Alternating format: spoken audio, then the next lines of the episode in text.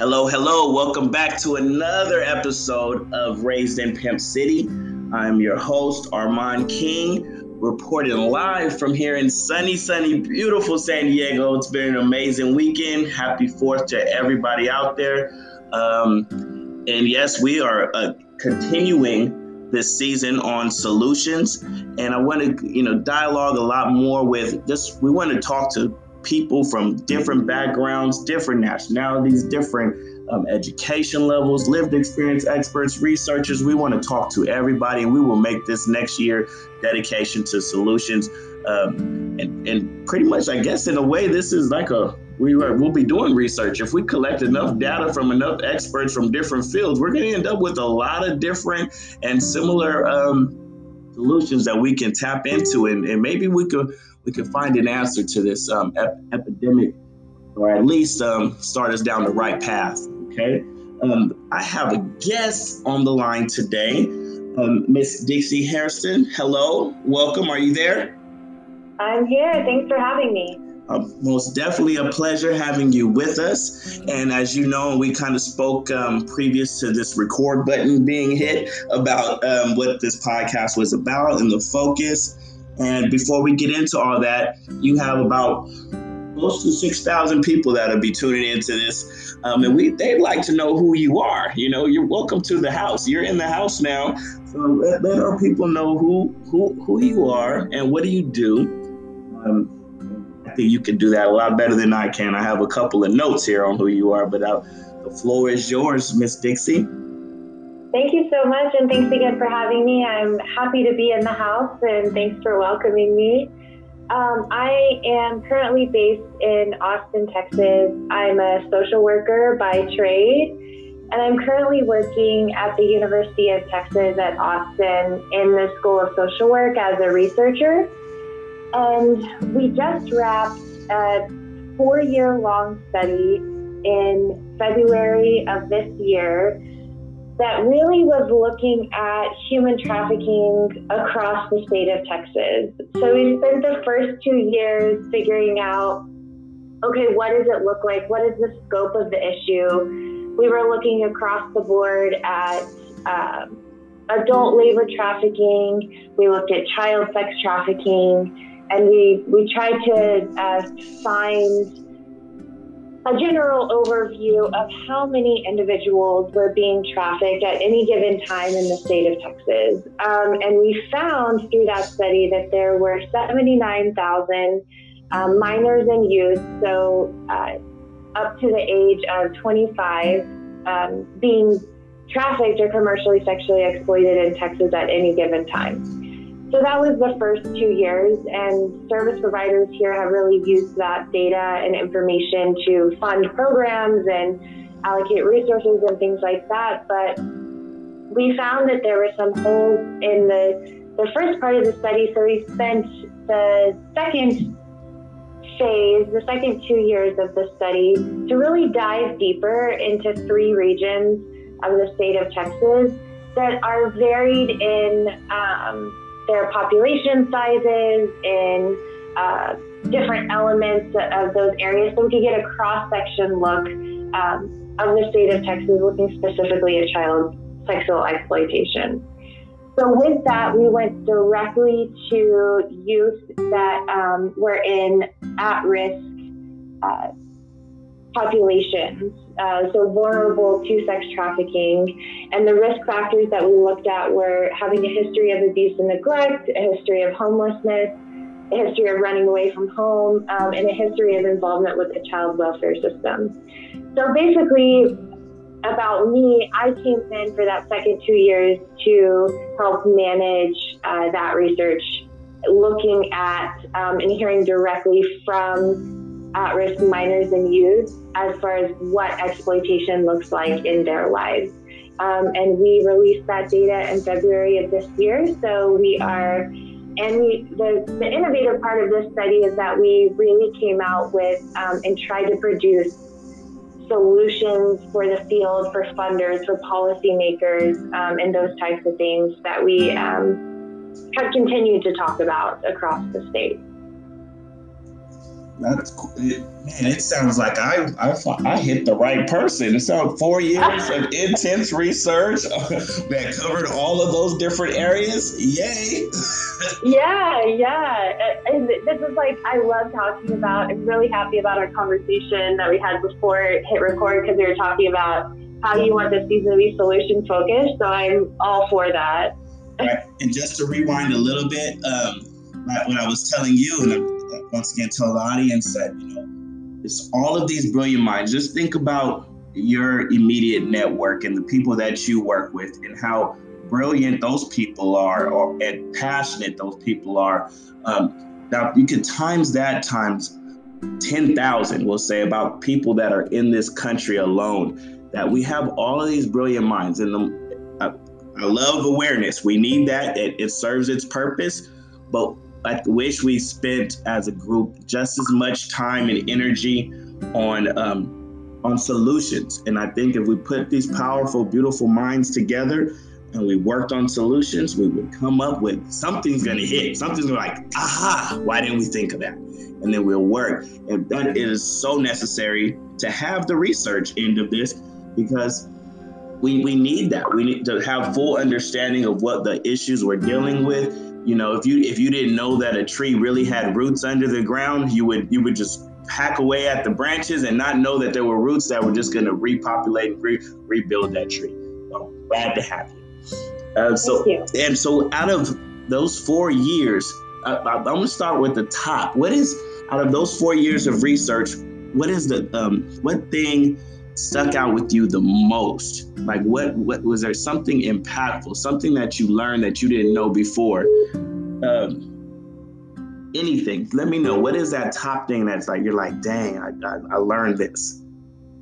Yeah, I think what was really interesting to me. So prior to, to being a researcher, I was doing policy work in Texas um, on child sex trafficking. So I've been in this space for several years now. Okay. Um, and what I learned from this research is that there is, and any service provider will already know this, but there is a huge range of exploitation that occurs to some of our most vulnerable youth in our communities. So while so what, what does that mean? What does that mean? Yeah, yeah. So so we have this idea, I think, and, and this is a problem we run into in Texas sometimes of what an ideal, and I say that with air quotes, um, trafficking, exploitation, trafficking, victimization looks like. But in reality, vulnerable youth are navigating lots of different exploitative situations on any given day some of which don't reach the threshold of what we would legally consider trafficking victimization, but that they are like finding um, ways to navigate those different exploitative situations in a way that does that they don't recognize themselves as being a victim when it reaches the threshold of legal trafficking. Right. Um, so, what was really interesting to me is we went in and we interviewed about 500 youth that had some form of, of risk factors that I mentioned earlier. And what we heard from across the board was talking about these different situations that they were navigating in their everyday lives that they didn't realize were ex- exploitation in a way. So that's what immediately comes to mind when you ask me what my biggest learning was. Yeah, kids don't don't even understand what exploitation is. How are they going to know they're being exploited? You know, that's exactly. Yeah, that's so. Would you say um, dealing with youth was your main concentration, even as a social worker, and then into this research? Yeah, so most of my career I've been focused on um, youth and particularly youth that have experience with the um, child welfare system. And so from that, I gradually um, went into uh, domestic minor sex trafficking policy. And then from that, I went to research. So the study specifically, we looked at youth, minors and youth age 13 to 25 with um, a few interviews that we did with 26 and 27 year olds. Um, so we had, it was more minors, youth, and um, young adults, I would say. Right. That, that is the most, um, I guess, uh, not the, to me, I believe that's the most vulnerable population to that age range right there. And why, mm-hmm. like that 13 year old age to me, um, that junior high, middle school age is critical not only to uh, educate the kids and the youth um, and to lead them a different path. At that age, you're vulnerable. You you don't know you, you don't know what you're going to do with yourself, what you're going to be involved in. So you're trying and experimenting with stuff, and the wrong voice, the wrong influence can lead you down a path that you might not wake up from for years to follow and and then going into your 20s you're you're still especially speaking for men our minds have not developed yet. So we don't even start really thinking until we're 30 so at 20 22 24 i was still making i was still making dumb mistakes like a 17 year old kid. Um, so that I, I, applaud you for identifying that that population. Um, so with these at-risk youth people that have been kids that have been involved in um, foster care system, have been involved in some kind of social services already. How can we help these people? And particularly, I don't know how deeply you got involved with the foster kids, but I'm wondering. They, to me, that seems like the most um, delicate uh, situation. Just putting my mind and putting myself in the in the mind of a let's say a 12 year old uh, or younger that has never had their biological parents in their life, doesn't know who they are, just that thought of feeling of not being wanted, and then going into a world, sometimes going into homes of people that don't really care about you, temporary housing, bouncing house to house.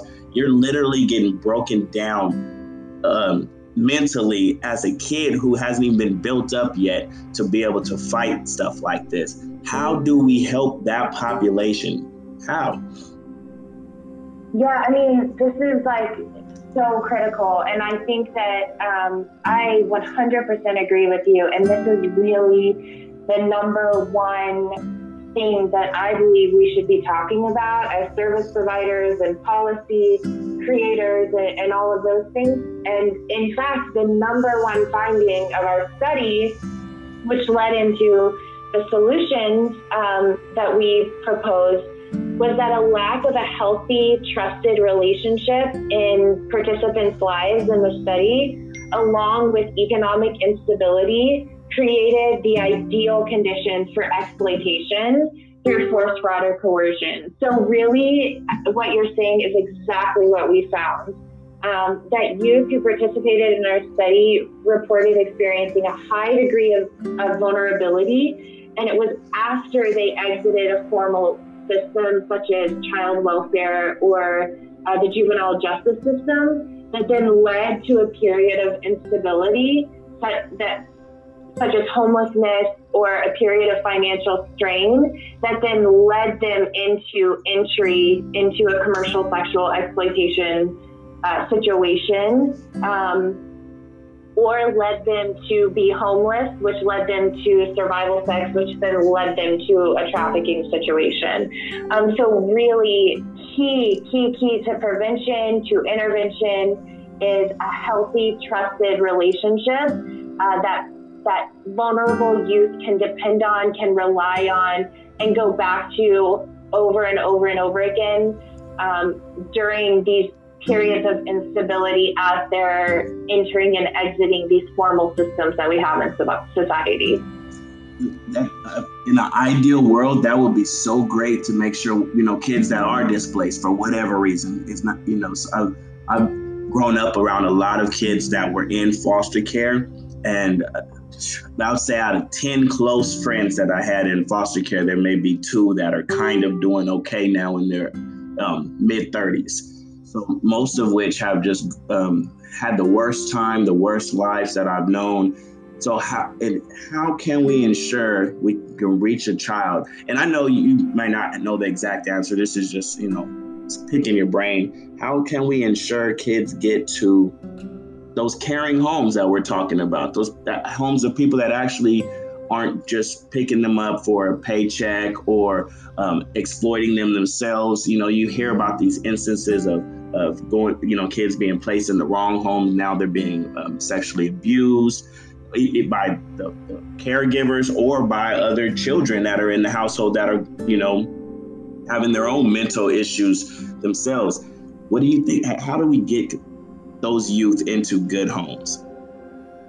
Yeah, that, that is a great question, and that's definitely something that we are working through in Texas and trying to find solutions to. It's not something that we looked at or asked about in the study, um, but what we did ask about was we asked participants um, was there ever a time where you felt like someone could help you in a, mm. in a situation that you were in and was not able to or could not for some reason? And why do you think that happened?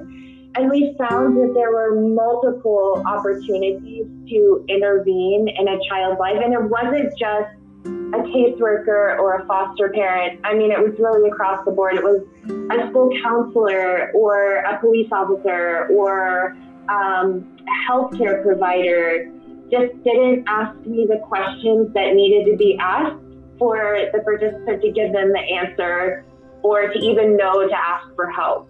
So I think it's on us across the board uh, to ask these youth what's going on in your life, how can I help you, and then follow through with that.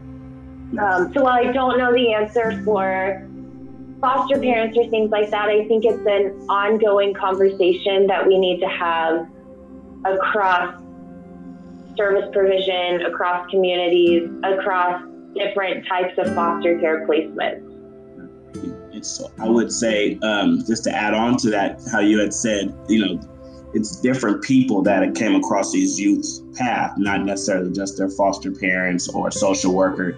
So as adults, as we become more um, aware and conscious of not just um, sexual exploitation, but other issues that may impact kids' lives and, and harm them as they grow up, we should take an active role as a, as adults, um, teachers, policemen, like I said, across the board, people that have uh, that have children in their path, coaches, mentors, whatever it is, and actively ask those questions, find out because not as often kids will not speak on their issues that they're having, especially if they're not asked or in a comfortable, safe space where they feel free to answer these questions. So all of these, I believe, should be provided, and they, especially when dealing with the more vulnerable high risk, high need population. Um, we need to make sure we create these safe spaces for them as children and ask them. You know, oftentimes, uh, a few times I, as a kid, when I had um,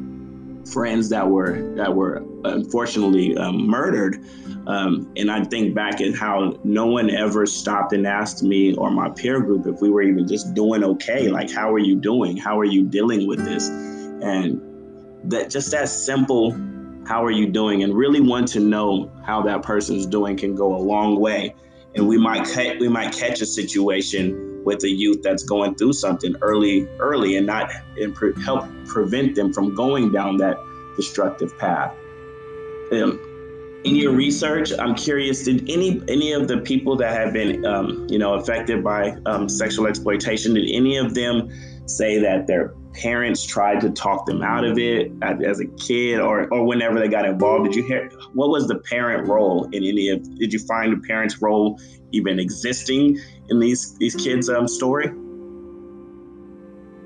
That's a great question. So we didn't ask specifically about um, their parents role while the trafficking victimization was going on but um, what we're finding in Texas, and I believe I have heard this about other states as well. I don't have the data on it, but for Texas at least, we're understanding that familial trafficking, meaning that someone either within the household that the youth lives in or within their um, like relative group or family uh, system, there is someone that is actually trafficking them um, from either the home or from somewhere else or something like that. That's that's something that we're seeing in Texas, particularly with the younger um, youth that are trafficked at an earlier age. Uh, we see that familial trafficking is very common. So, at least in those situations, a family member is oftentimes the perpetrator of the trafficking victimization. Um, when we asked the question of was there someone that could have helped you that did not, um, several youth did answer that their sister knew about what was happening or their parent knew about what was happening, but didn't, but didn't feel like they could help in, help the situation in any way. Um, so while we didn't ask specifically what was, did you have any conversations with your parents around this? Um, we heard those kinds of situations. So, like I'm trying as you're talking about that, I'm thinking like, what would be a what would be a so- solution to familiar trafficking?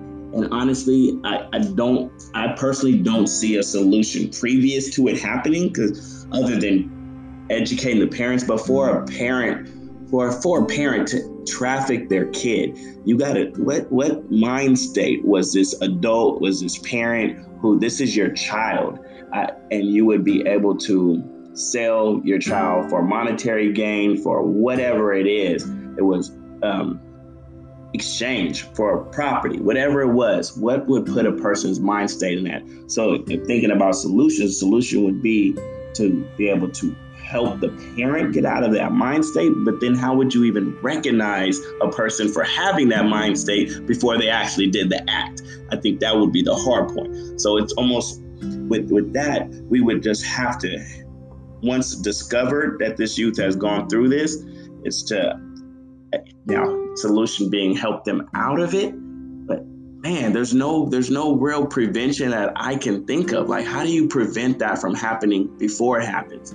Or maybe you think the education of the child, you know, if we help educate children, then they know. So if this is even about to happen to them or happening to them, they'll be able to recognize that this is not normal and that they can get out. So what do you what do you think? Is it a more education that we need or or what how do we how do we help prevent this from happening? Yeah, I think it's all of those things. So commonly when we when we heard about familial trafficking, we heard um, that it was in exchange for drugs or to pay off a drug debt that the parent may have owed.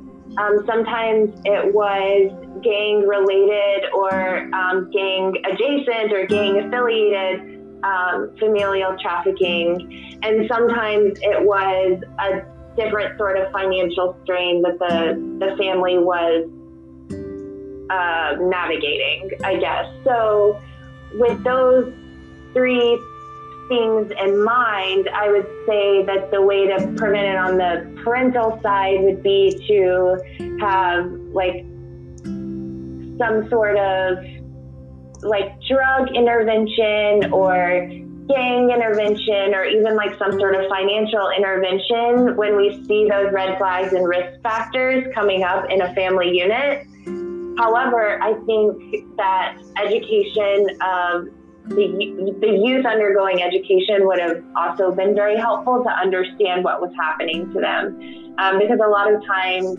if the, the parent is in that situation, then the youth grows up thinking that that is normal, as you say. So with education directly to the youth, they would have known, okay, this is not something that should be happening to me, and here's where I can reach out for help.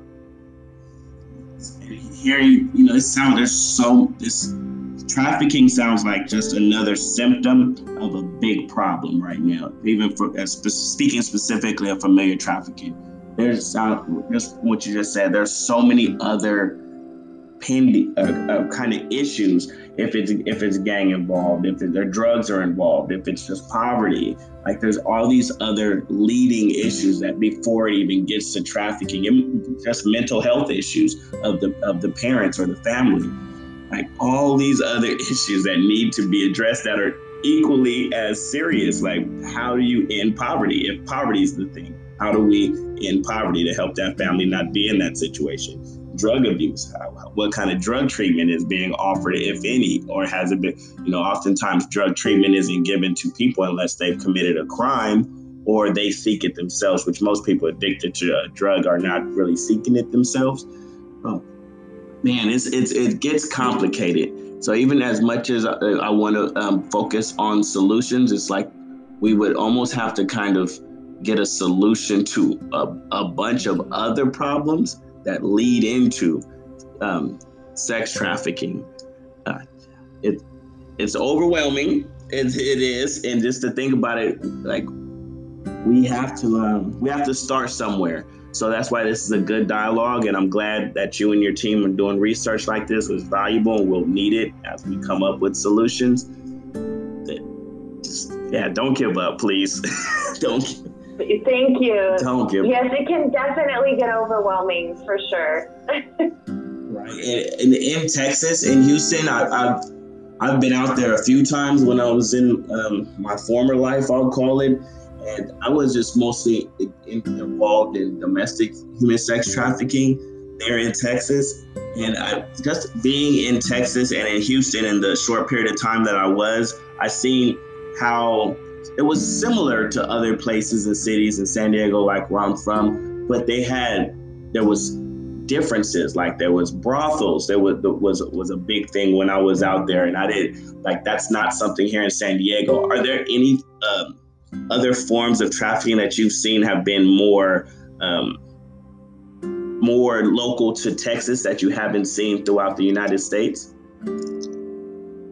Yeah.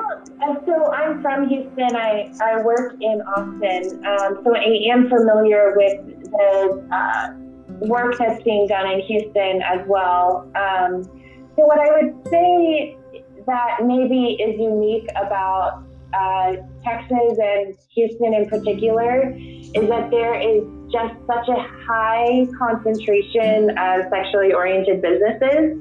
Um, there's like more, I heard somewhere that there's more sexually oriented businesses than Starbucks in Houston. Wow. So that's everything wow. from like strip clubs to adult stores to um, like more of the illicit economy and it's like brothels and um, like modeling, adult modeling studios and things like that. So, so with that being said, um, I think that the Houston Police Department and service providers in Houston definitely, and even the Polaris Project um, and the National Human Trafficking Hotline are really taking an interest in Houston because it's such sexually oriented businesses are in such a high concentration there. Um, so there are a lot of um, like kind of direction and focus and resources being put into looking at that in Houston. And that's something that I haven't heard of really happening anywhere else. Would you would you say that um, part of the prevention of this is maybe is, is Texas too lenient on licensing? for people having these type of businesses? Should there be should there be more um, you know should they be more tight on who they're giving these licenses to? Because if it's if they have more sexually oriented businesses than Starbucks, I know Starbucks is a superpower. So that means mm-hmm. the sex industry in in Texas or Houston is a superpower as well. So that sounds like some legislation that needs to be um, done. Some it sounds like some political work that needs to be handled so that that doesn't continue to grow like that. Absolutely. And so one of my, um, I used to work at this organization called Children at and um, they are a statewide policy organization here in.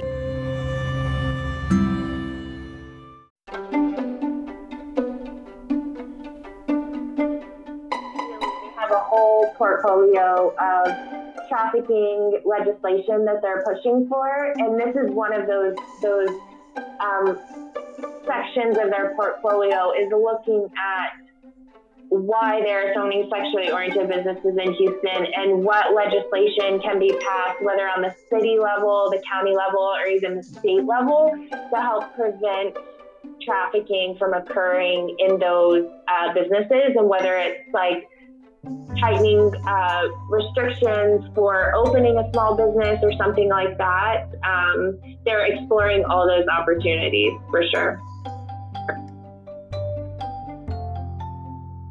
Awesome.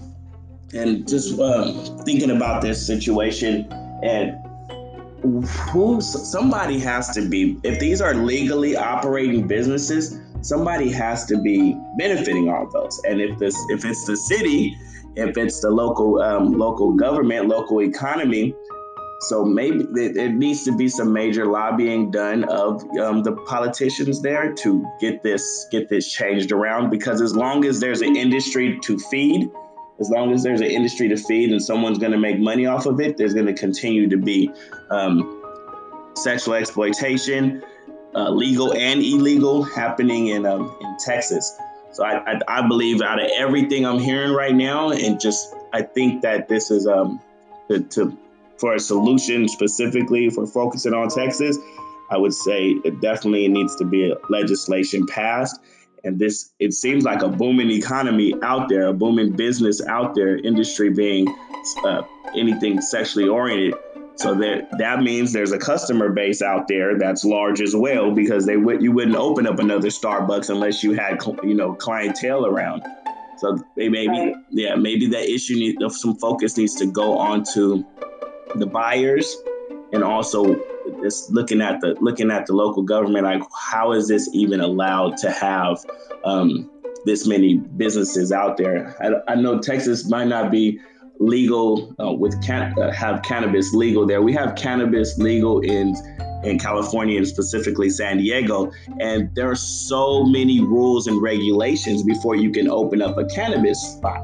It cannot be so many miles away from a school. It cannot be, they, they can't be close to each other. There's only a, a certain amount of licenses that you're even able to get per area, you know, per district in San Diego. And that similar regulations, maybe something like that needs to be um, enacted in, in your area. You know, with, with this, with, you would think there's something this serious, there should be some more regulations for sure. Right. Yeah, exactly. I agree. Mm-hmm yeah, that's so.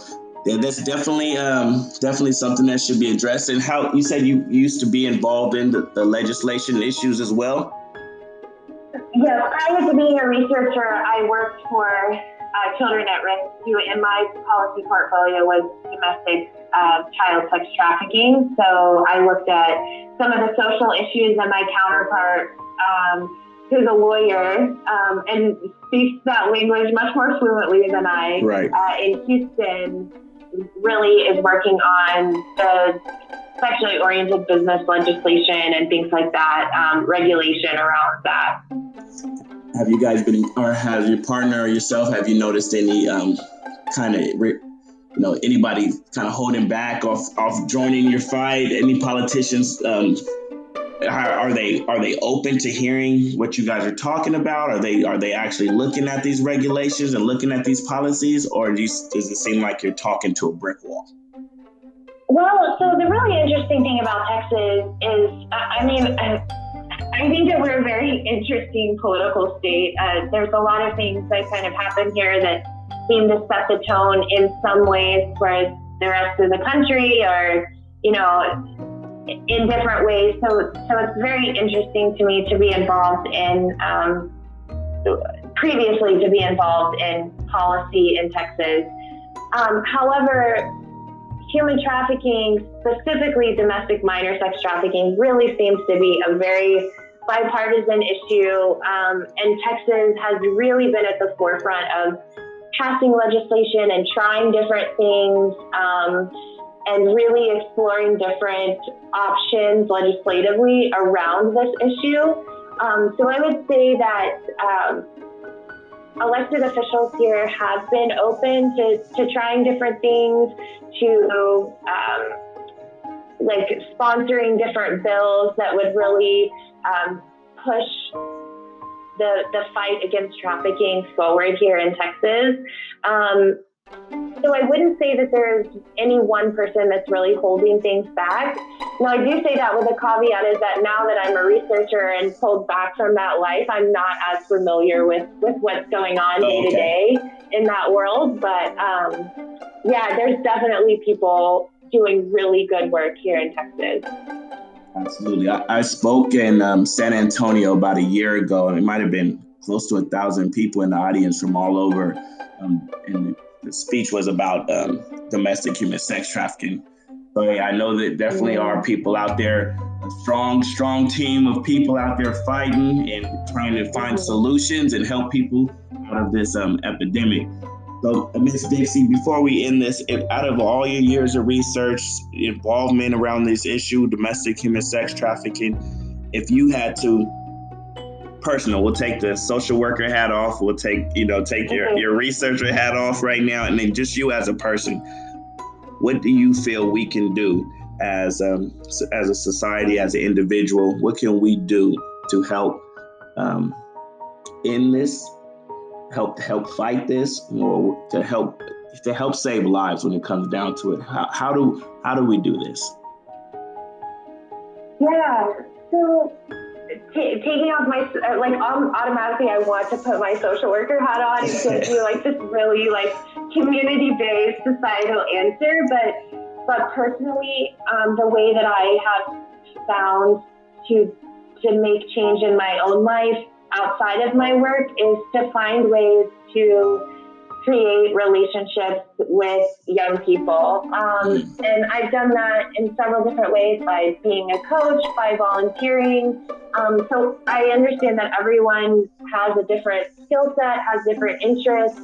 Um, but I think that there is um, a way for people in their lives to seek out opportunities to create healthy, trusting relationships with um, individuals across the age range, right? So if, if working with young people is something that that someone wants to do, then then I think going out and being a coach or being um, I don't know a, a scout. The scouts are in trouble right now, but being a scout leader or being um, if you're religious, being a youth leader in your church. So if there's a way that you can be the person in a youth's life that they can go to and feel like they can depend on, they can trust, they can know that they can bring their true authentic selves to, then I think that that, that is making a difference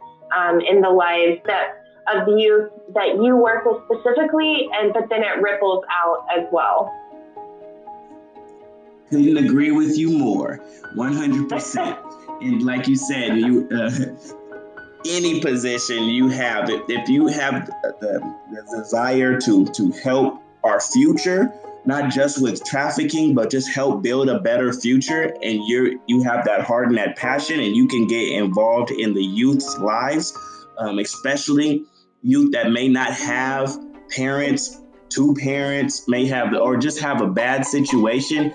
Any positive seeds that we could plant into their heads, any guidance that we can give these youth, it, it is our duty to do that. It's, you're not just a coach. You're not just a, a troop leader. You're not just a, a, a teacher. You're whatever you are. If you're just a neighbor and you know you can say some good words to a kid, there are too many crazy adults out there that we need to combat that we so as much good positive adulting that we can do for the youth. It's not just we are creating a better future. This is not just for us as individuals the work we're doing the work you're doing dixie this is not just for you and for for this generation of people that are alive right now. We need to be working for two generations away from we need to be planting the seeds that are going to harvest later on down the line, and that is the youth. Eventually, we will be old and done.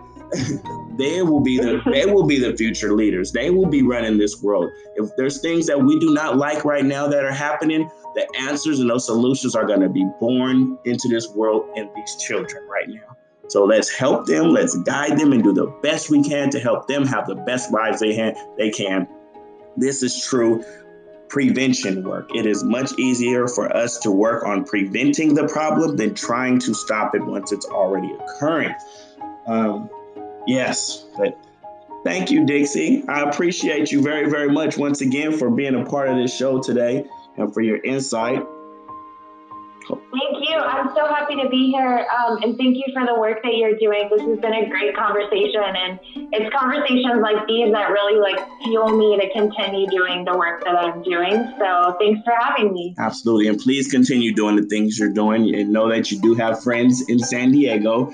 You know, we're not that far, about a 10 hour drive, about a three, four hour flight. We're not that far and we need to connect. So this this this is a beginning conversation, hopefully of many more to have. And if you need to just reach out to to myself, to anybody here in San Diego, um, please do. We are we are active actively working on solutions as well. Um, is there anything, any last last words you want to say to the audience? Bye bye. Anything? Any anything you like? No.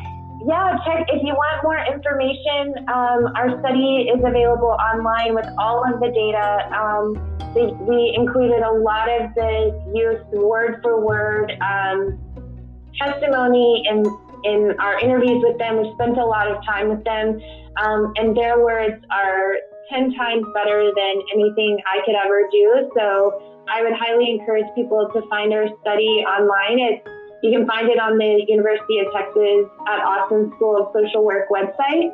Um, it's called The Life Experiences of Minors and Youth in Texas at Risk for Commercial Sexual Exploitation. Um, yeah, and I would just encourage people to check it out and continue doing the good work. Question, last question. I'll have to sneak this one in. Mm-hmm. But in this research and with these youth, did you guys interview any youth on the that's involved in sexual exploitation, but where the actual exploiter or becoming or being groomed to be a pimp or exploiter? You know, I'm really, really glad that you asked that. So, in our interview tool, we did not ask any specific questions about that, but it did come out throughout the interviews. Um, this is this is a key piece that I'm actually really interested and passionate in, and um, and I would like to direct um, research in that direction because more research needs to be done with that population. Um, I think it's a it's a huge missing piece to all of this. Um, and as soon as we can get funding for it, then we will continue on that research line. Absolutely, yeah. I, mm-hmm. I, pray that that happens, and I'm also if if you need um, when that does happen because it will happen. We're putting that out into the mm-hmm. universe right now and so this research project is going to happen. Watch it's going to happen sooner than you thought now that we had this conversation right? Yes. so when it does happen you have a source right here you know I, I myself and many of my peer group got involved at 16 years old. I, I'm now one of my youth mentor groups that i have. I have a 13 year old boy who actually um, he said some stuff recently, um, less than a month ago. Just the, the, things that he was talking about, I knew that he was being groomed to be a pimp, mm-hmm. and mm-hmm. It, it, so I immediately got it deeper involved in this young man's life. But I just, I'm just seeing this cycle continue, and I don't know who's at home, mm-hmm. who's in this man's, this this kid's life, but whoever it is is teaching him, and he is he he's in, he's he likes what he's hearing because he's he's bragging about it, but has not actually stepped over overboard or stepped over the line into this yet. But he's there, so definitely um, would love to see this research project happen, and it's a part of that solution because if we, we cannot just stop or prevent or help one end of it and then leave the other ones open. That also includes Absolutely. that also includes the buyer. What how what so um, thank you very, very much. I'm gonna go ahead. Thank you. All right, and so you have all of my contact information. Um, we are now internet friends. All right. All right. Yes. Thank you so much. I Thank appreciate you. it. All right. You have a great day. Okay. You too. Have a great week. All right. Bye-bye. Bye.